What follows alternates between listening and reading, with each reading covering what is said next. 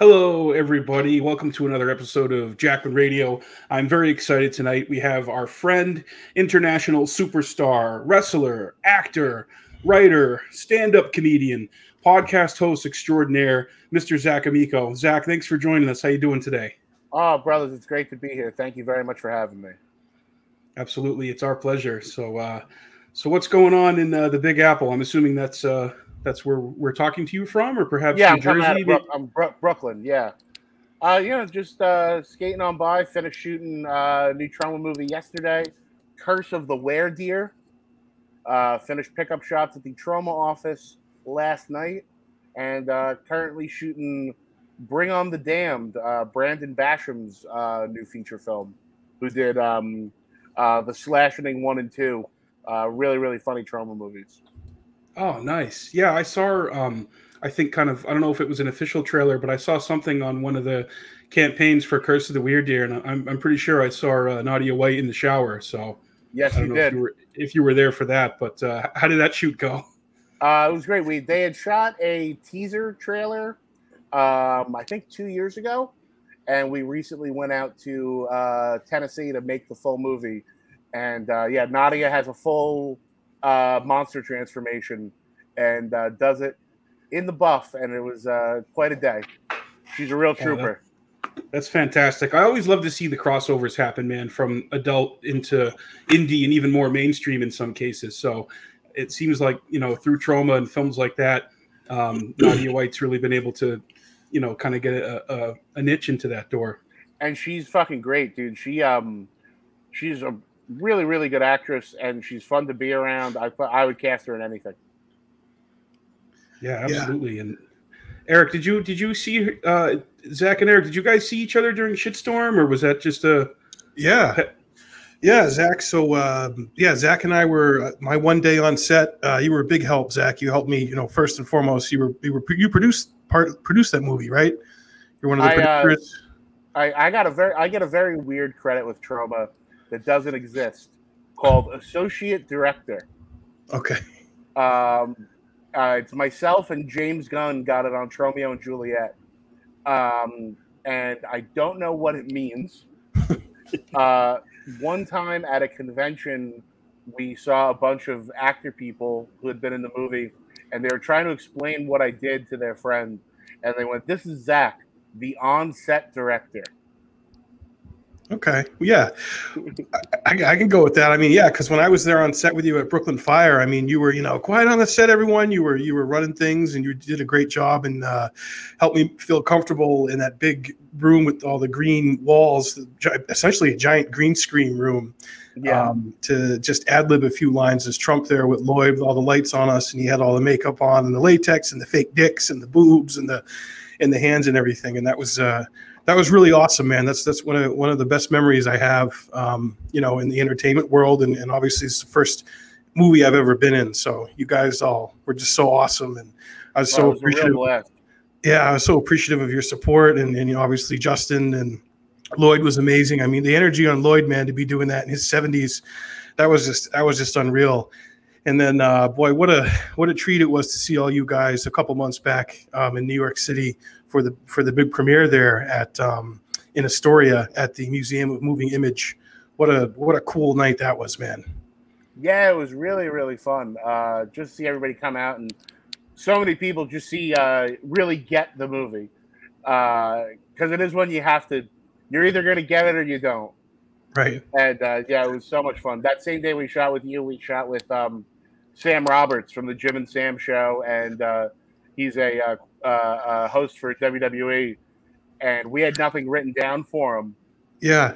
and he just showed up. I said, "Wear a suit," and uh, I got him to do a backstage segment like it was a WWE locker room with Lloyd. Lloyd, I mean, couldn't have gotten it less. And I was just feeding him. Let me tell you something, brother, and it made me so happy. Yeah, I remember seeing Sam, and I'll be honest, I had no idea who he was that day. And then when I got back, um, I kind of shared a, a picture from the set, and my friend was like, "Dude, you were there with with Sam, Sam Roberts," and I was like, "Who's that?" he, had to, he had to tell me who he was, and I was like, "Oh man, that, that's awesome." Yeah, Troma. I mean, tr- Troma fans are, are are vast. It's it's it's far and wide the reach of Troma, and people who will go on to have mainstream success or be in other aspects of the entertainment industry. Um, always find their way back to Troma. So I just feel so lucky to to have been part of that experience. And I just caught some part of your interview with um, Sam and Norton that you just did recently, which was great. And I wanted to ask you about this. This is this is really exciting. You mentioned that you're gonna possibly be filming like your own hour special in August. Uh, might get pushed back, but yeah, I'm looking to shoot something um, in the next few months. I've been touring, uh, doing long sets, getting it ready. I just practiced it in its entirety um, about two weeks ago to get um, an idea of it. I did it actually. I did it twice. Um, I did a private gig at a uh, golf course, and uh, it was just a guy happened to be a fan and hired me. Uh, and it was very hoity-toity, and I didn't know how it was going to go. And I wound up having a blast. Uh, and I wound up hanging out all night with all these people that go to this random golf course in Connecticut. Oh wow! And then I did it uh, two weeks ago at a tiny bar in Brooklyn, and uh, as I was waiting, it was a real small room. It sat like 25 people. And as I was waiting to go on, the bartender came out and went, The microphone doesn't work, just so you know. Fuck. Went, Is anybody going to do something about that? And she goes, Nah. And I went, Okay. So I had to do my headliner set without a microphone. Fuck, really? Yeah, I, I woke up the next, and I apologize for my language. I woke up the next day sounding like I fucking deep throated a chainsaw.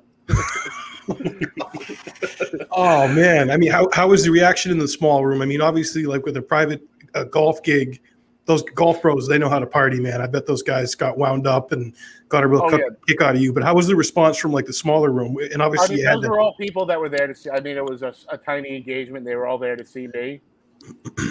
So we had we made the most of it. We had a good time. Uh, and the golf course, yeah, I wound up because I got a bad back, so sometimes the full hour is not spent standing. yeah, And uh, I wound up. It was all, which is not ideal for comedy. It was all tables, like uh, set up like more like a restaurant. And I wound up just taking a seat at one of the tables with two old men, like I was sitting there with them, and I did my act, sitting there with two like eighty year old guys, wow, and I had a really good time. That's, That's awesome. great. Yeah, I, I, I sometimes deal with back issues too, Zach. Um, you know, obviously being a larger individual, you know, is part of it. Um, and I'm a drummer, so I drum every week, and sometimes that can do a number on my shoulders and my back. But um, yeah, whenever we perform live, I you know we do a mixture of like stand up and, but I always say to the audience, yeah, I'm more of a sit down comic, and we kind of have more of like the podcast, uh, live podcast vibe. And um, uh, yeah, so I, I, I saw the uh, episode you did there with uh, um, Jim and Sam, and then uh, maybe last year you were you were on uh, Kill Tony. I thought that was awesome too, man. What's what's uh what's that like, man? How did you get on there, and what was that process like? And that's more Oh. kind of a, a live podcast vibe too. Well, a mixture, isn't it? Yeah. Uh, so Tony's the best. Uh, love him. Uh, absolutely, he's a real sweetheart. Goes out of his way to um, stand up for people he thinks are funny. If he thinks you're funny, he will get you in front of people, and um, it really means a lot. And that actually, that was a wild week. So we were in Austin. Big Jay Oakerson was taping a crowd work special at the Creek in the Cave uh, which used to be the creek used to be in Astoria, and they moved to Texas during the pandemic, and it felt like kind of a homecoming. It was very nice, and then we stayed to do uh, shows with Tony, and that was the week, more or less. Um, Tony got cancer. Tony got into some trouble, and he pretty much every club told him we won't have you on stage out of fear of these uh, uh, people that are coming after him. And we did a live taping of Legion of Skanks with myself, Luis, Big Jay, Tim Dillon, and Tony was backstage, and we're like, ah, we're bringing Tony on. And he was sitting with, and he, he was very nice. Like, you know, you don't have to if you don't want to, or if you feel this could be an issue for you guys. and uh, they were like, "No, fuck that, Tony. You're coming on stage." So we were the first people to bring Tony on stage after people uh, tried to fucking ruin him, and uh, we wound up hanging him with him all week and then doing Kill Tony, and so much fun. Like, what a great atmosphere that bar he has is phenomenal. Um, there's a band that starts it off. What a fun night, man! And then he, uh, what people don't know is he throws a hell of a shindig after, fully catered, uh, real good barbecue. Uh, it basically just turns into a, a comedian party afterwards where he takes over that whole joint. And wow, what a fun night! Oh man, that must have been an, an Wow. amazing experience. So basically, cool. Zach, the people that wanted to cancel Tony w- were the uh, creature you played in Shitstorm, the fucking blogger woman with the big, the big Yeah. blonde hair, based on a real woman, and and that that's, Yeah. that's like that's who wants to cancel people like comedians and Tony. Yeah, that was very, very uh, on purpose that uh, I played that character. When we had done a early reading of Shitstorm, Lloyd asked me if I wanted to be anybody in it, and I said there was nobody really calling to me. And he goes, "Well, write yourself something." And I had this idea that if I was going to be Lloyd's, you know, as- associate director, that I also wanted to be a woman in it. And then I just thought it would be very funny if I break the fourth wall every time I'm on camera. uh, and actively comment on the movie as it's going. And that's where we kind of started from.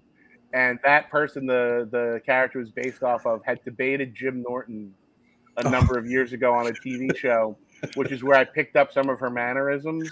Yeah, Um, where she It's does a lot of like, she does a lot of side talking, where she'll uh, basically play both characters in her narration of an event. You know, so then you know, guys will say things like, "Well, I don't think that's true," and that's where I picked up all her mannerisms was from that one interview. And um, originally on the call sheet and stuff, I just used her real name, and then I guess somebody sent it to her. it got back to her. Yeah, uh, because she was she was nutty pleased that she had posted it on her Instagram story, not a post. Just pictures of me and like just you know another man in comedy making fun of me and like you know I you know this is what I this is the punishment I receive for trying to do this and you know uh, I don't want to say who it was, but it was a very shrill response.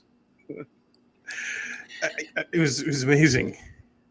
It's, it's, yeah, I it's love crazy. being When, that character. I, I hung out like that.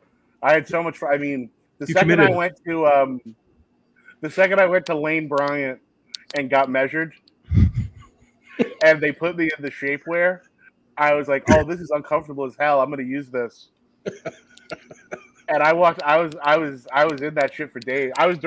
They, they say you know we were making fun of Lloyd that he would be done for the day, and he would keep the dress on all day and keep directing.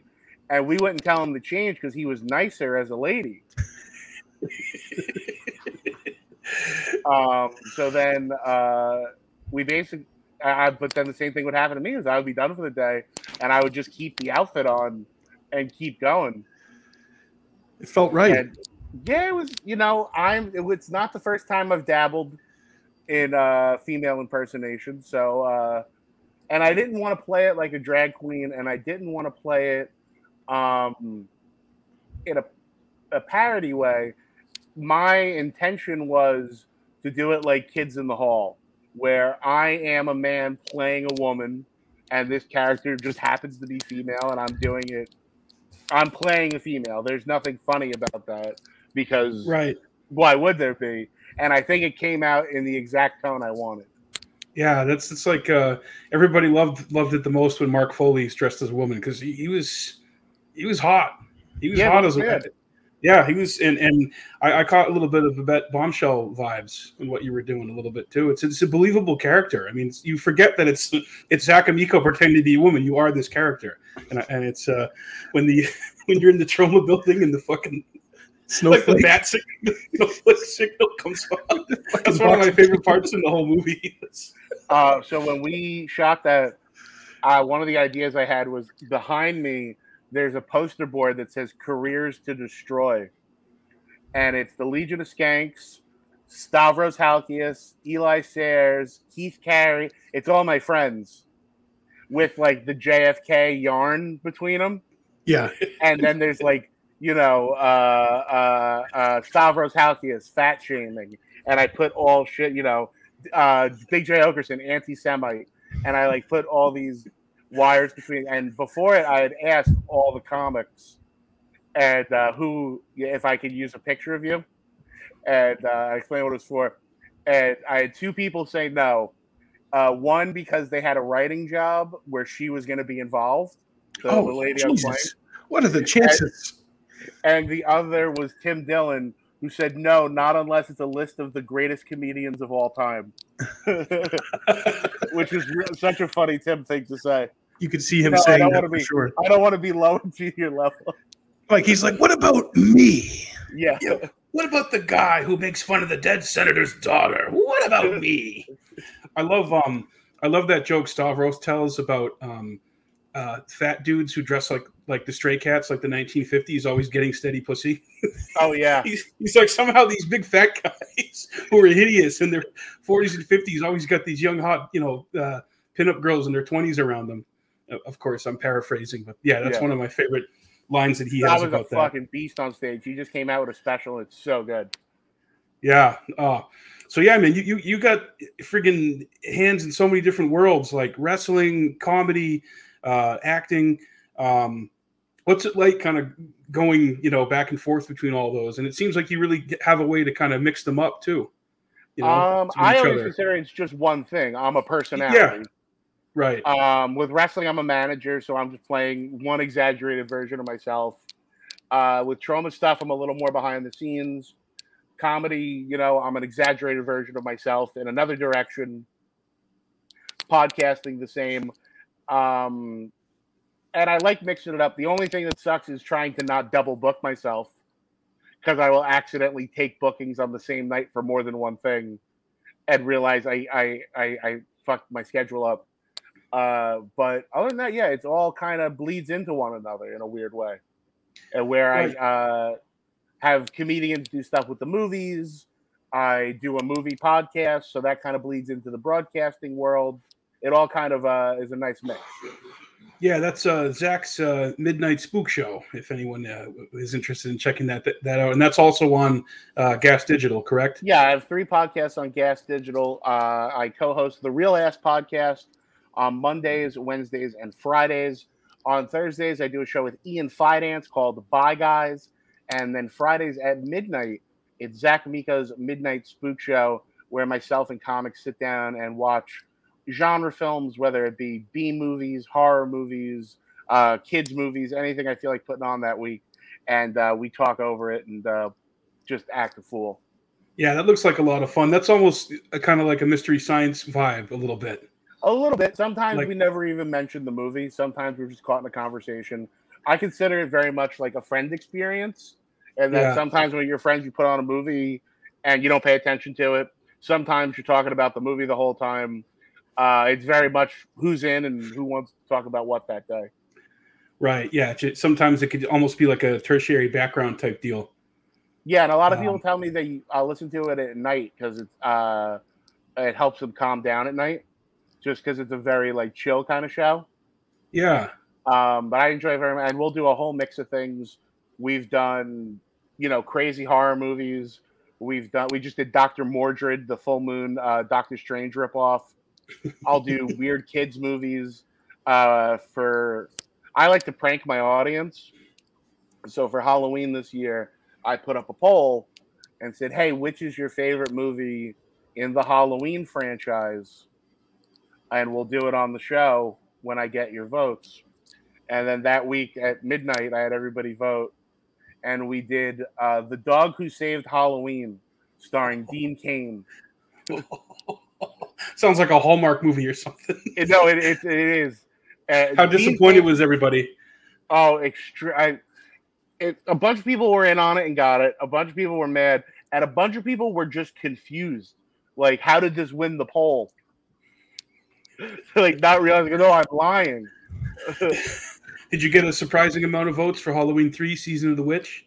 Yes, a lot wanted that, and a lot wanted four. I did four the week after, just because I didn't want to completely.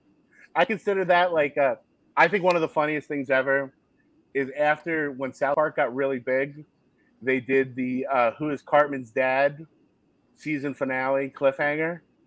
And when they came back, instead of answering that, they did an entire Terrance and Phillip episode called Not Without My Anus.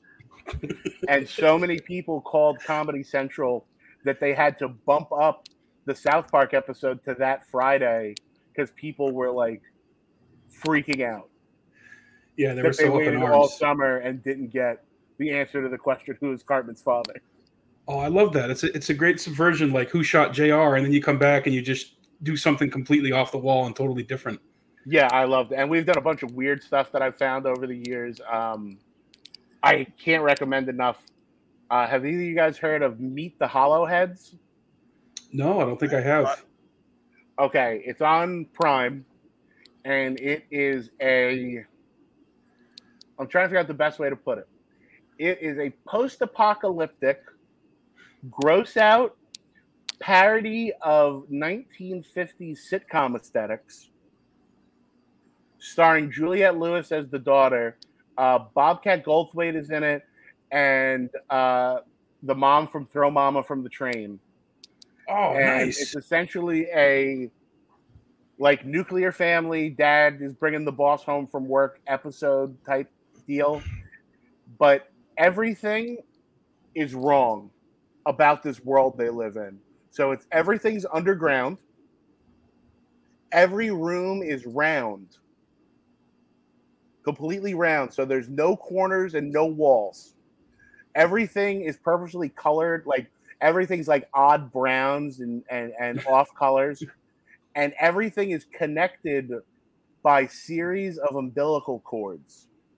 So like when the mom's in the kitchen she'll take a tool out that's hung by an umbilical cord. So like the kid comes home with a black eye so she puts a leech on it with an umbilical cord or like God. everything's kind of alive like the flintstones How bizarre. and it's one of the weird. It's it was made by the guy who did the effects on Scrooged, okay.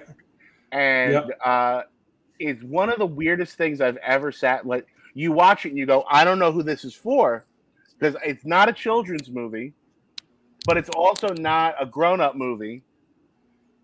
And then um, random celebrities pop in and out, as well as like tonally, it'll just veer off for a gross out gag.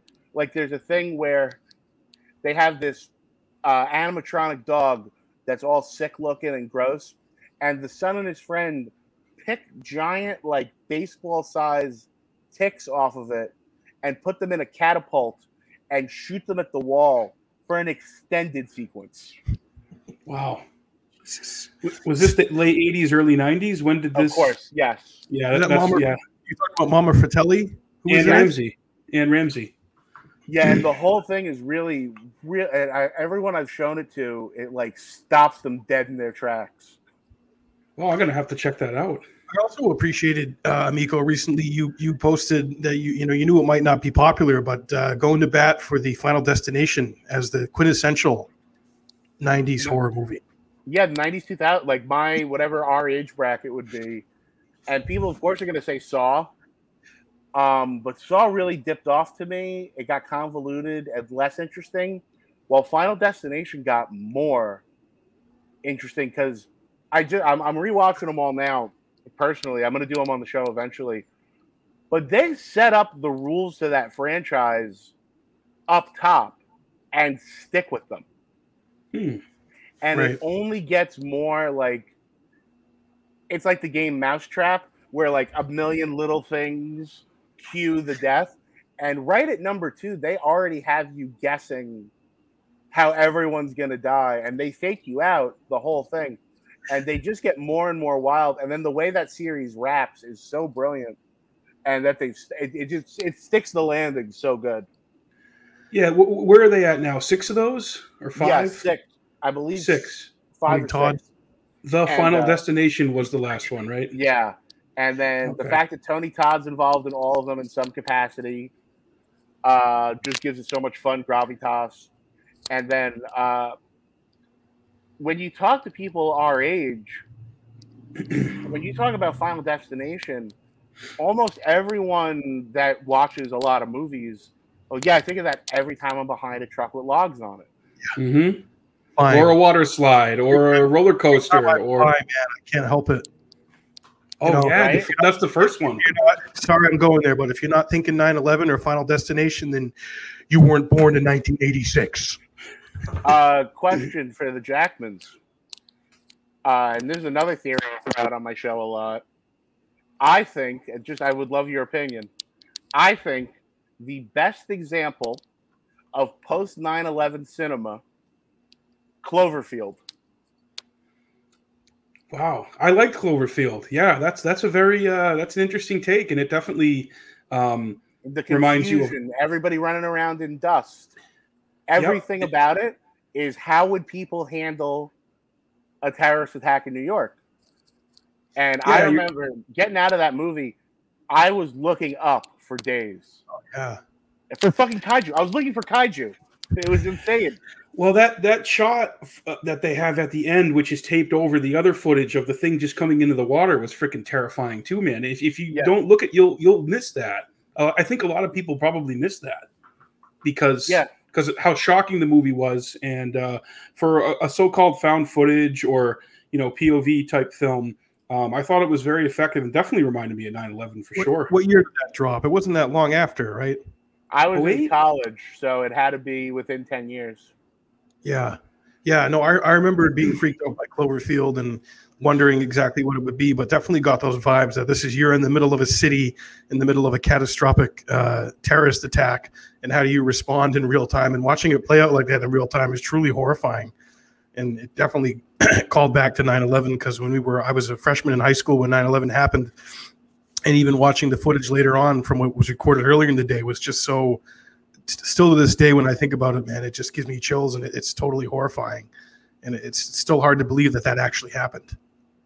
Yeah, and I just feel Cloverfield really, really captured how because I I grew up uh, right across the Hudson River uh, from the city. I grew up in Secaucus, so I watched I watched the attack out my window of my uh, freshman year classroom, and they really nailed it. The panic, the rumors, the uh, people not knowing where the safe place to go was. Uh, you know, the subways where everything goes down, you don't know where to go. It just Yeah. it's such a perfect, and I don't think it gets credit for being like the quintessential post 9/11 horror movie. Yeah, and, and you know, I really feel the horror genre, and I think it's starting to get more respect in that aspect, in that realm. That that it captures generation, uh, wh- whatever generation's going on, the trauma. Like for example, I always point people um, to Jacob's Ladder for Vietnam, and um, it's yes, it's a horror film, but it's also I really also feel like it's a it's a war film, um, in the same vein that like Full Metal Jacket might be, because it's like it's cerebral and psychological and and uh, yeah, it's scary, but ultimately it's just a very sad movie that really deals with I think PTSD and and, and grief and um, you know what a lot of war veterans go through. So I think the horror genre really captures a lot of that stuff, and it's I think I usually ahead of its time. A great example of that uh, is uh, how zombies work throughout generations.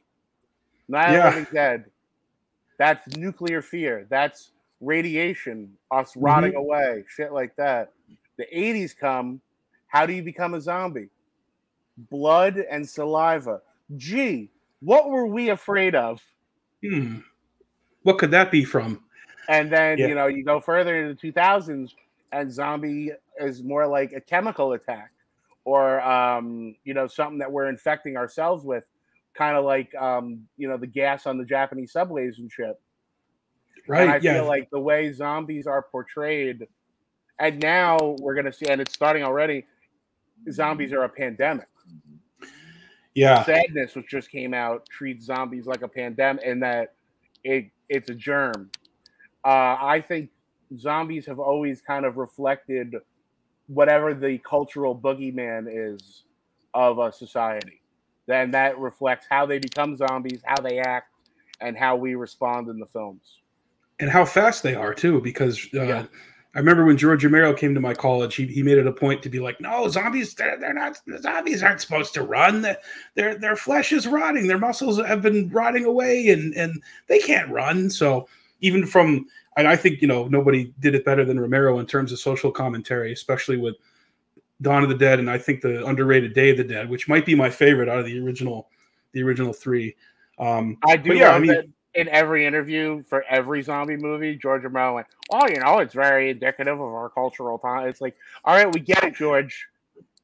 You've you've been doing this act for how long? I'm sorry you didn't copyright Night of the Living Dead, so you got to keep oh. trotting this shit out. Oh God, we yeah, get it. Dennis Hopper's supposed to be fucking Bush.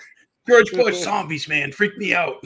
I, I, there's a there's a great behind the scenes from uh, it's like a Universal Studios approved when he was making uh, Land. I think it was Land of the Dead in 2005. Martel actually pointed this out to me.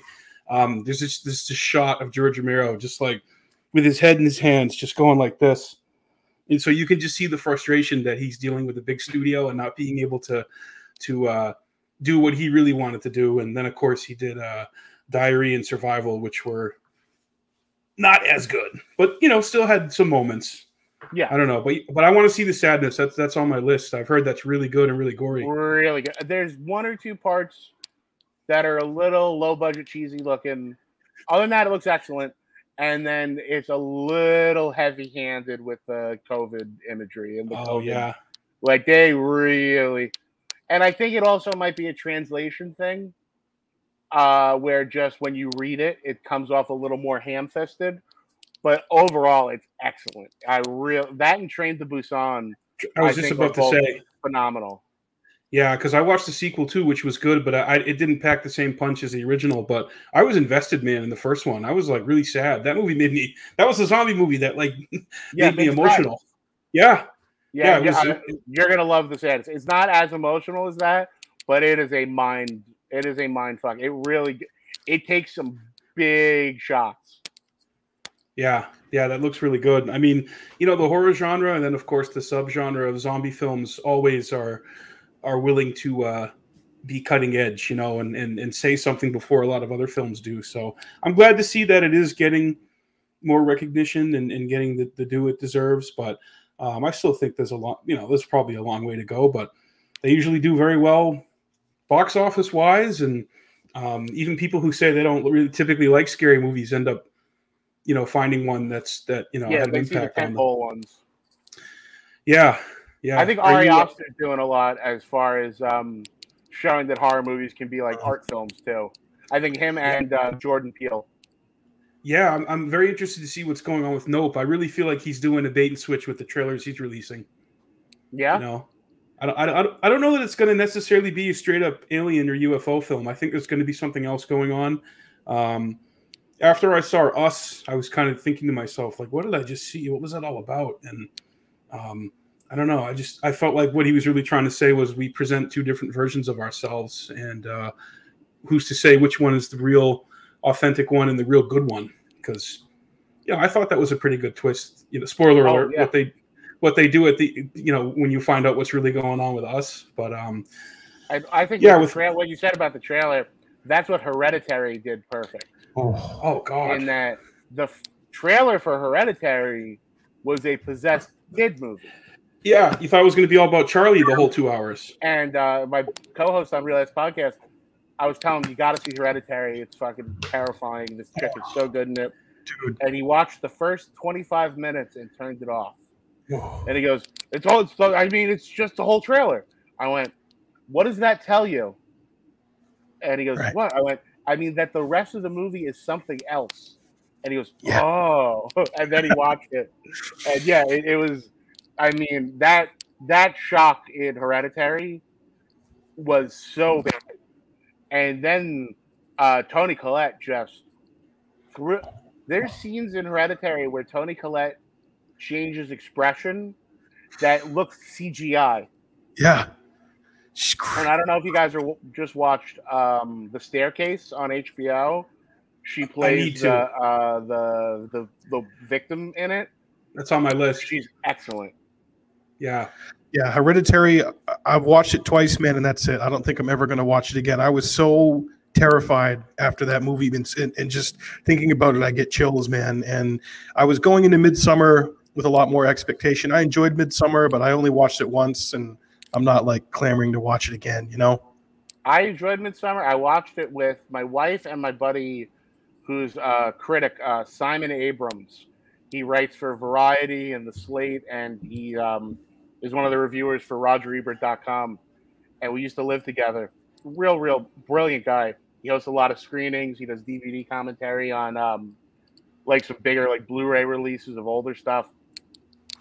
And I was so glad that me and him had the exact same interpretation of the movie. It was about halfway through, I turned over to him and I'm like, Are you getting what I'm getting out of this? And he goes, What do you think? I went, This is Texas Chainsaw Massacre in Europe. And he goes, Yeah, I'm sitting here. This is a Hooper movie. I was like, Mm hmm. And you, if you go through it beat for beat, it's Texas Chainsaw, but for flower hippie Norwegians. Right on mushrooms. I mean, to the kid in the mask, the sledgehammer, yeah. the um, uh, uh, preserving the corpses, the way they're the order they're taken out. It's Texas Chainsaw. Wow, that's interesting. I didn't think of it that way. That's a good interpretation of it. Yeah, to me, it was just a uh, like a, a psychedelic uh, breakup film. You know, yeah. disguised as a horror film in a lot of ways, but yeah, I'm sure Ari Aster has uh, Tobe Hooper influences. And have and, you uh, seen uh, Ari Aster's short? He did finished in college. The something strange about the Johnsons. Was that the no, one about the dad fucking? I've heard about it. Yeah, Eric, it. did you did you watch that, Eric? Uh, you know, I I was gonna maybe look for it one day because I read about it, but then I was like, I might wait on this. Have you seen it, Zach? Oh yeah, I've made. So I um my show Spook Show it uh, screens live for free midnights on Gas Digital. So what I've started doing is a pre-stream at 11:30. I got inspired uh, when I went to go to the Alamo Drafthouse. How they curate it's not just trailers; they curate. So like if you go see a Stephen King movie at the Drafthouse, there'll be Stephen King commercials from the 80s. There'll be clips from you know the Indian version of it. Um, cool. scary clown footage, and they curate about a half an hour clips before the movie. So now I do that every week, and it's music videos, commercials, clips that kind of get people in the mood for the movie, and then I'll go in the chat with them. And every once in a while, if I'm feeling squirrely, I'll move it over to Discord, and I'll go, "All right, who's got two more movies in them?"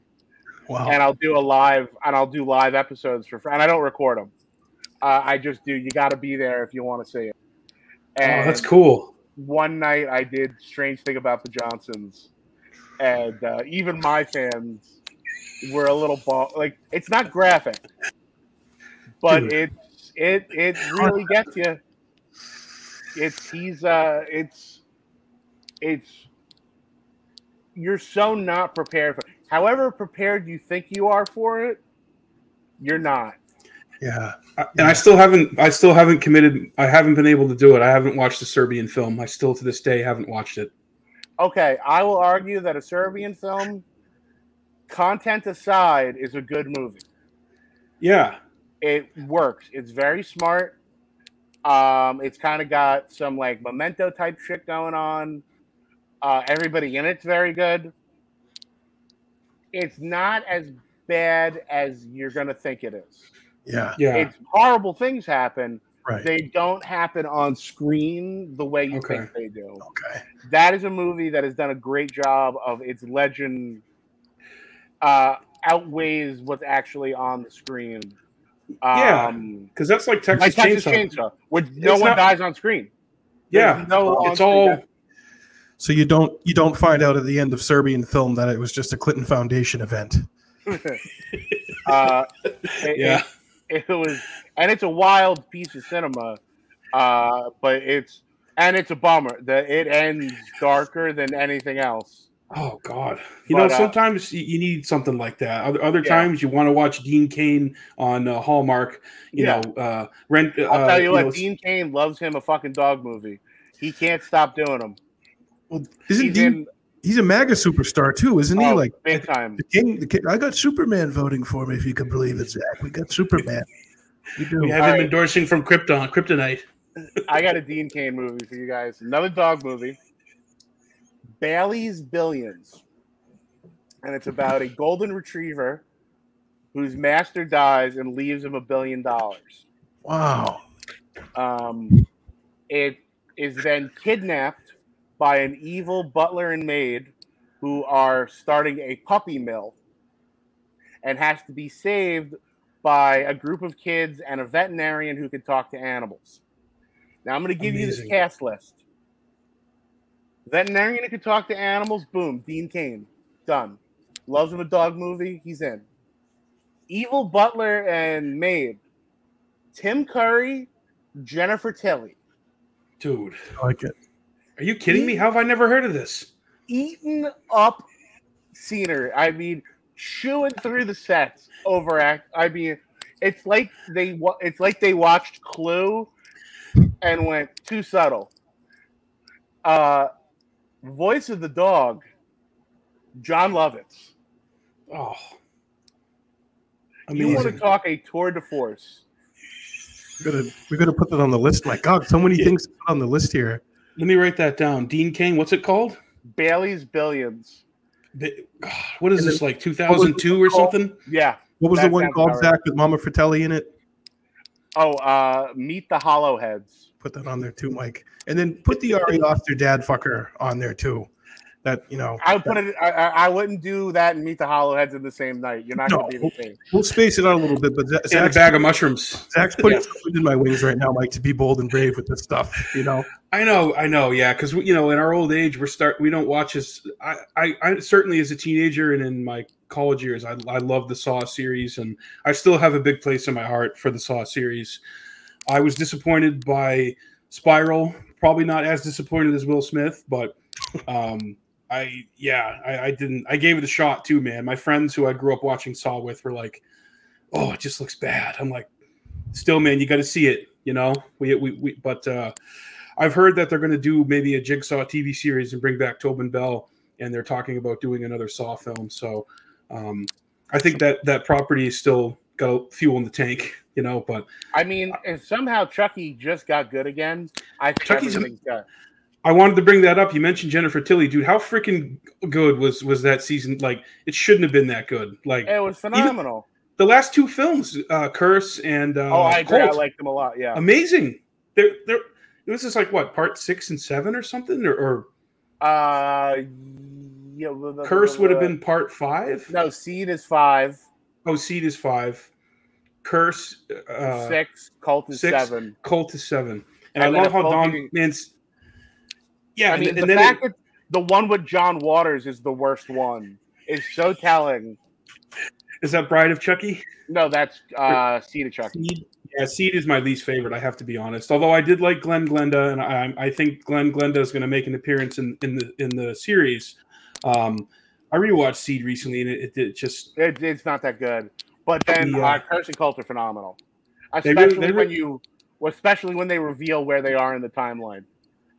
Yeah, I know it's it's amazing. And Fiona Dourif is is amazing. She's Fiona Dourif as her own father, incredible. Then Fiona Dourif as herself, possessed by Charles Lee Ray, is such a multi-tiered performance. Fucking phenomenal. It, it really is, and then and then there there the dynamic between her and, and Jennifer Tilly uh, was really good. and Really, it was some of the most interesting material of the season. I thought. Yeah, absolutely incredible.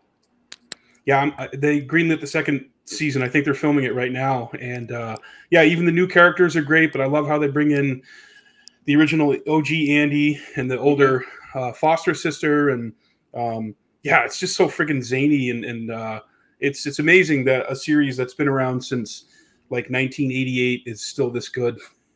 but you know, if you have someone like Don Mancini who's at the helm the whole time, man, and really cares about the characters and, and how the story works out, um, hopefully other studios or other other entities that have all this money will fund projects like that that can still be you know brought back and like um, I don't know. Are, are you a fan of the Scream series at all, or which? I am. I did not enjoy um, uh, the new one. It uh, it just didn't didn't tickle my pickle the way I thought it was gonna. Yeah, it didn't work for you. Yeah, I mean, I've found the Scream series to have diminishing returns. I feel like um, while it was to shock the audience, I think killing Randy in two basically killed the driving force even more than Sydney, Where I felt like Yeah. he was almost Sydney was our protagonist, but he was almost like a Gildenkrantz and Rosenstern type narrator, Mm-hmm. and that the series has never recovered from losing that character. Yeah, yeah, I would I would agree with that. And and uh, every time they make a new one, you know, uh, well, yeah. Yeah. there's always callbacks, There's but somebody then that needs to do his speech, right, or and, and and like at a certain point, how am I supposed to believe this group of another high school, and they all talk like they're uh, film like uh, Yeah. grad film school graduate, like having these superfluous conversations about art films, and they're the new one. And I, I never am a person that complains about diversity in, in newer movies. I totally get it. I think representation truly matters. Uh, and, and that's one of the more things I'm a screaming lib about. I, I really think it's important for people to see themselves represented on screen and in things they love. absolutely. But when they cut to that table at Woodsboro and it looks like a fucking Burger King Kids Club version of the first movie. It, it looks like a fucking ad for community college where they're like, get one of everything. Yeah. Oh, it was it was shoehorned, yeah. And then you got to have your gay or your bisexual characters. Or yeah, your, and uh, it's insulting. It's like they wouldn't hang out. Get the fuck out of here. Yeah. Yeah, I, I agree. I felt like they were checking boxes with the new Scream. Um, you know, there were some great callbacks, of course. Uh, I like kind of with the opening how they they you know rework the expectations of the opening kill. Uh, but now now Neve Campbell's not coming back for part six because they're not they don't want to pay her. So And supposedly it's in New York. yeah, they're filming in Montreal and it takes place in New York. So I will of course go see it. But um, yeah, out of curiosity, you gotta. But yeah, Yeah. no, that series hasn't really um hasn't gotten me in a while. I think uh uh I did did not like most of it, but the ending shot of the new Texas Chainsaw was uh, a piece of art. You know, I, I watched that, and overall, I didn't think it was that great. But there was there were things about it that I thought were pretty great, and I, I agree about the ending of the new Texas Great Chainsaw. ending. I- Great, ending, remind- great concept that the one had been through a school shooting, and that's why she was anti-gun. Very believable, very intelligent. Uh, what I thought it was missing, and this is where the Texas Chainsaw series takes a dive. So I personally am in love with Texas Chainsaw 2. oh, I think yeah, it's one of the best movies ever. Absolutely. And it's because, and the same thing that one has, it's not the Leatherface show. It's everybody, and he's the, you know, uh, the one you're scared of. This new one to not have any other family members is not a Texas Chainsaw movie. It's a Leatherface movie, and I Yeah. don't really want to see that. yeah, they were more It focused the on. family dynamic.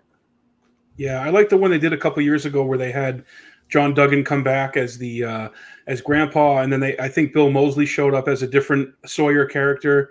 Um, Yeah, I might well, be confusing too. No, you're exactly right. They moved everybody up a generation. Yeah, Bill Moseley was uh, the the dad more or less, and then the grandpa was the dad. Yeah, Yeah, built fantastic, and I, I had the good as well. fortune of meeting Gunnar Hansen once, and I was like, "Dude, you scared the shit out of me with, with as Leatherface." And he's like, "That's that's the idea. That's what we were going for." And uh, I got him to sign a, a photo of him from the end there when he's doing the dance from the original, and I, I, I got to dig that up. I got to hang that up, but I have that in my archives. And um, yeah, so I mean, that property, I think they're going to do another one with Netflix, and then of course Hellraiser, which is one of my all-time favorite um, horror series has a TV show and a film coming out. So that'll yeah. be uh, so Hellraiser has made the made and, and very early in the series what I consider the jumping the shark of horror is take it to space. part four. Yeah, And they went to space pretty quick. Leprechaun went faster. I think Leprechaun went in three. At least Jason waited till what part ten? Jason X, yeah, which is But, a good uh, movie. I stand by Jason X. Jason X has one of my favorite kills ever, the nitrogen death. dude, I'm with you. Pretty fucking good. When they rebuild him as Super Shredder Jason, I legitimately think that is a good plot device. Dude, and I always had a crush on that robot girl. Uh, I Yeah. forget her name. I always thought she was so hot. I don't know. That's weird, but hey, it's 2022. We're all in the metaverse. I know we're, we're coming down to like our last 10 minutes, but I, I did want to ask you, Zach. My earliest memories of you were probably from like 10 years ago at Newcomb High, uh, you being involved with that. But I'd like to know a, a little bit. I don't really know a lot about your background, how you got started in comedy performing. So, what did what did that look like? And like, what was the timeline in your life? Like high school, college? Like, how did it all begin for you? So I actually was a musician. Um, I played synthesizers in a goth band uh, throughout college, and I was going to film school. Uh, the idea was always horror movies. I saw the Toxic Avenger on VHS when I was 13, and that's when it'll get its hooks in you. And I watched, I rewound it and watched it again. And I walked into my parents' living room and I said, I want to make movies. So I go to film school. While I'm in film school, I'm going out to goth nights. I start playing keyboards for this weird, like industrial kind of noisy band. We kind of find this weird synth punk sound, and we're on tour on and off while I'm in college.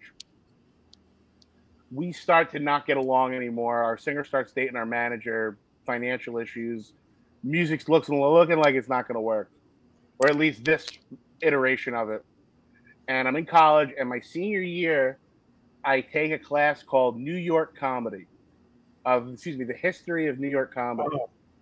And I show up, and first day, the teacher says your final is either a paper or five minutes of stand up uh, in front of a real audience. And I go, I'm going to do stand up. And so over the course of the year, they brought in comedians to talk to us. And I meet Dante Nero. I meet um, a number of other comics, uh, Ramsey Moore, who's no longer with us, all kind of come in and talk to us. Then they bring us over to what used to be Eastville Comedy Club, and they have us practice five minutes each with real comics uh, watching us.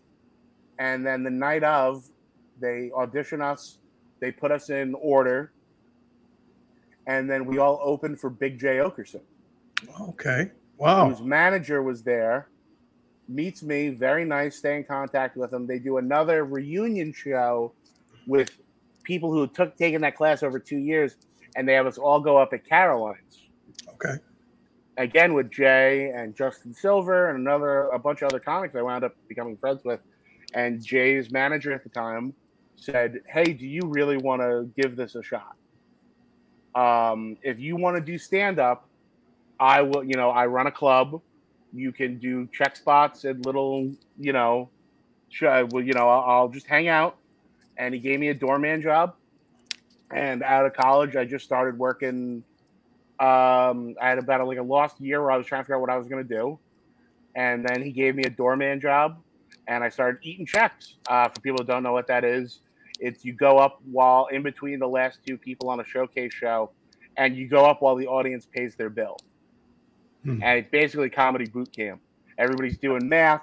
They're mad always because the bill was way more than they thought it was going to be. You know, they're looking at thirteen dollar Heinekens. um, and basically, they they put me through comedy boot camp, and I was selling tickets, working the door, doing sets every night, and that kind of became comedy. And through that, I was working with the guys that I work with now, which is Jay, Luis, and Dave from Legion of Skanks. They were on every show when that club opened, and Yeah. I was the door kid, and they just kind of Wow. kept me. So that that's how you got into the fold with the Gas Digital crew.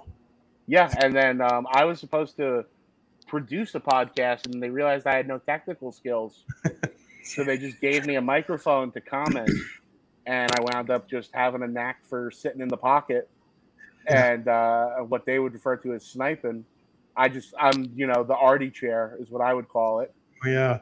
uh, or the Jim Norton chair when uh, O and A was still around, and um, yeah, it's just that's how I've been with those guys for twelve years now. Wow. And um, when I saw you in person at the Troma premiere that we were at, you, you know, mentioned Tim Dillon, and you know, my brother and I are. He's to me, man, he's he's my favorite comedian right now. I, I just I, I, I can't say enough about how brilliant Tim is. Um, what what uh, what was your first memory of Tim Dillon? Like meeting him and seeing him, and, and when was that? Tim's always been special. Uh, there's something so larger than life, and, and not condescending, but almost like Tim's Tim's been a star before he was a star. He had this air about him that he was always like, and he's in it to win it, man. He works hard, he hustles harder than anybody, and, and um, I remember him going from just a guy I hadn't heard of that I had met to I was like, and everybody went, Tim's gonna be big. Everybody went, Tim's gonna fucking uh, get out, and then like it just happened so quick. Uh, and Tim went from you know being in New York, and then it was so fun. Tim was sleeping on our friend's couch in LA, and then Tim was famous like two months later. it was insane. Wow. Like it, it was a trajectory that was so not unexpected because he's so talented, but so like, oh, how's Tim doing? You know, Tim's staying with our friend Michelle, and then how's Tim doing? Oh, Tim's fucking rich. yeah. Well, I, I watched uh, Tim had Luis Gomez in his studio there, and Luis said that you know during Tim's Gas Digital days, uh, he would ask Luis to front him like the six hundred dollar check per month for his early show there that he had going because he needed yeah. it to pay his bills. And Tim's like, I would then take it and go to the most expensive steakhouse and get a seventy dollar tomahawk and put it on the gram, you know and, and it was it was surreal to hear that, and and you know I could tell. Um, I don't know a lot about it, but it sounds like you know Gas and Luis were very very supportive of helping Tim in those early days. Yeah, and then um, it only helps us. Like we own the fact that we all have this association, and that we're all friends.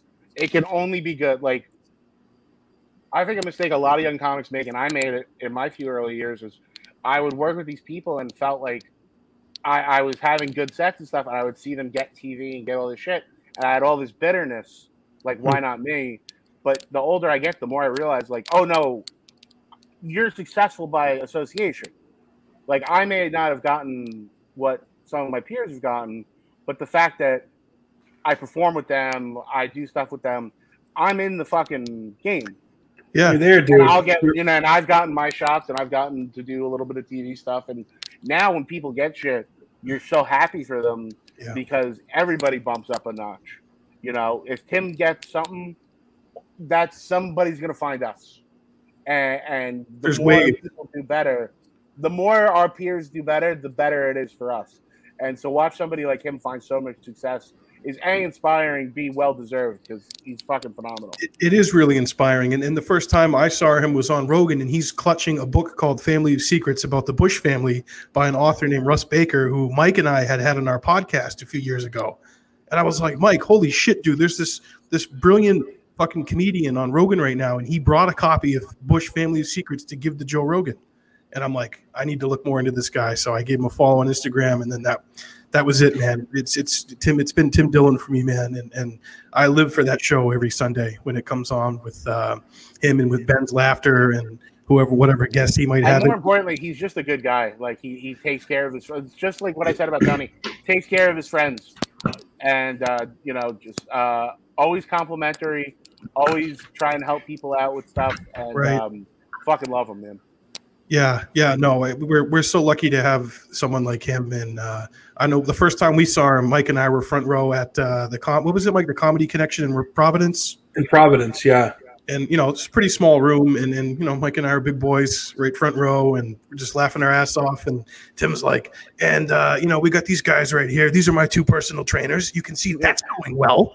And, uh, we went up to him afterwards, and, and he's like, "Hey, thanks for being a good sport, guys." And we took a picture with him, and uh, I think the first thing I, I just said to him, just because I was so psyched to meet him, I just said, "I like guns," and I put them in my pussy. And he like he had to think for a second. He was like, "Oh yeah, oh yeah." Meghan McCain. Yeah, yeah, it's, it's amazing. No, his it's funny, it's full of heart, and it's full of uh, a lot of the same shit that Eric and I have been looking into the last twenty years. So that's I think another reason why we uh, yeah, well, he's, we, he's catch those vibrations, man, and just put it out in a way that's that's so so brilliant and, and funny And uh, that New York Post piece about him buying the place in the Hamptons is everything. so what do you got coming up, uh, Zach? Uh, you got some. It sounds like you're working on your hour, and and uh, yeah, working on my hour. Uh, when will this come out? What's uh, that? This, oh, we're live right now, right? This is live. Oh yeah, this is going to be out immediately. Mike will put Great. it on all our be, um, I mean, just check out the podcast, Zach Amico's Midnight Spook Show, Real Ass Podcast, and Bye Guys. Please check out hashtag Shakespeare Shitstorm, which is now screening. We're currently uh, have screenings going on in Boston and Los Angeles. And then, um, if you're listening live and happen to be around, I will be at the uh, at Soul Joel's in uh, Pennsylvania this weekend on Friday, and next weekend I will be at the Emmaus Theater in Pennsylvania and Cohoes City Music Hall in upstate New York. That's Excellent. awesome. And yeah, we'll have to have you on again, and we'll talk more about wrestling because I want to get into the wrestler and, and your a little bit yeah, more of your wrestling career next time. Yeah, yeah, we'll definitely keep in touch about when you're going to do that hour because if that's something that you know I could come and see, or we could come if it's in New York or wherever you end up doing it, uh, that would be amazing to be part yeah, of. Yeah, I'd like that very much. Thank you guys. That. It would be it'd be so cool. Well, Zach, thanks for joining us, man. It was awesome to talk to you, and uh, just keep doing what you do. Your stuff is is fucking hilarious. We didn't even talk about the roast where, where you. Uh, really like you're the first big roasting. I think it got like over a million views really quickly, and you roasted that girl six million. Wow. So we can we can Good save stuff. that for, for, the next uh, the next interview. But uh, thanks good. for your. You guys are the best, by the way. Thank you sincerely. Oh, thank, thank you, thanks, Zach. Man. Yeah, it's, it's keep, always been a pleasure working with you. We get uh, we get the studio space up here in New Hampshire. We'll definitely would you know if you ever get up this way, we'd love to have you come in studio once that becomes a reality. Absolutely, sure. you got it. Well, cool. Well, folks, check out Zach Amico. He's a funny guy. He's talented. He does a lot of different things. And um, we appreciate you watching. And all the information is down below where to follow him, subscribe to his channel, follow him on all social media. If you like what we do, consider becoming a monthly patron. Patreon.com slash Jackman Radio. Five bucks, 10 months, 10 bucks a month, whatever you can do. It all helps. So everybody be good, and we'll see you next time. Thanks for watching. Troma.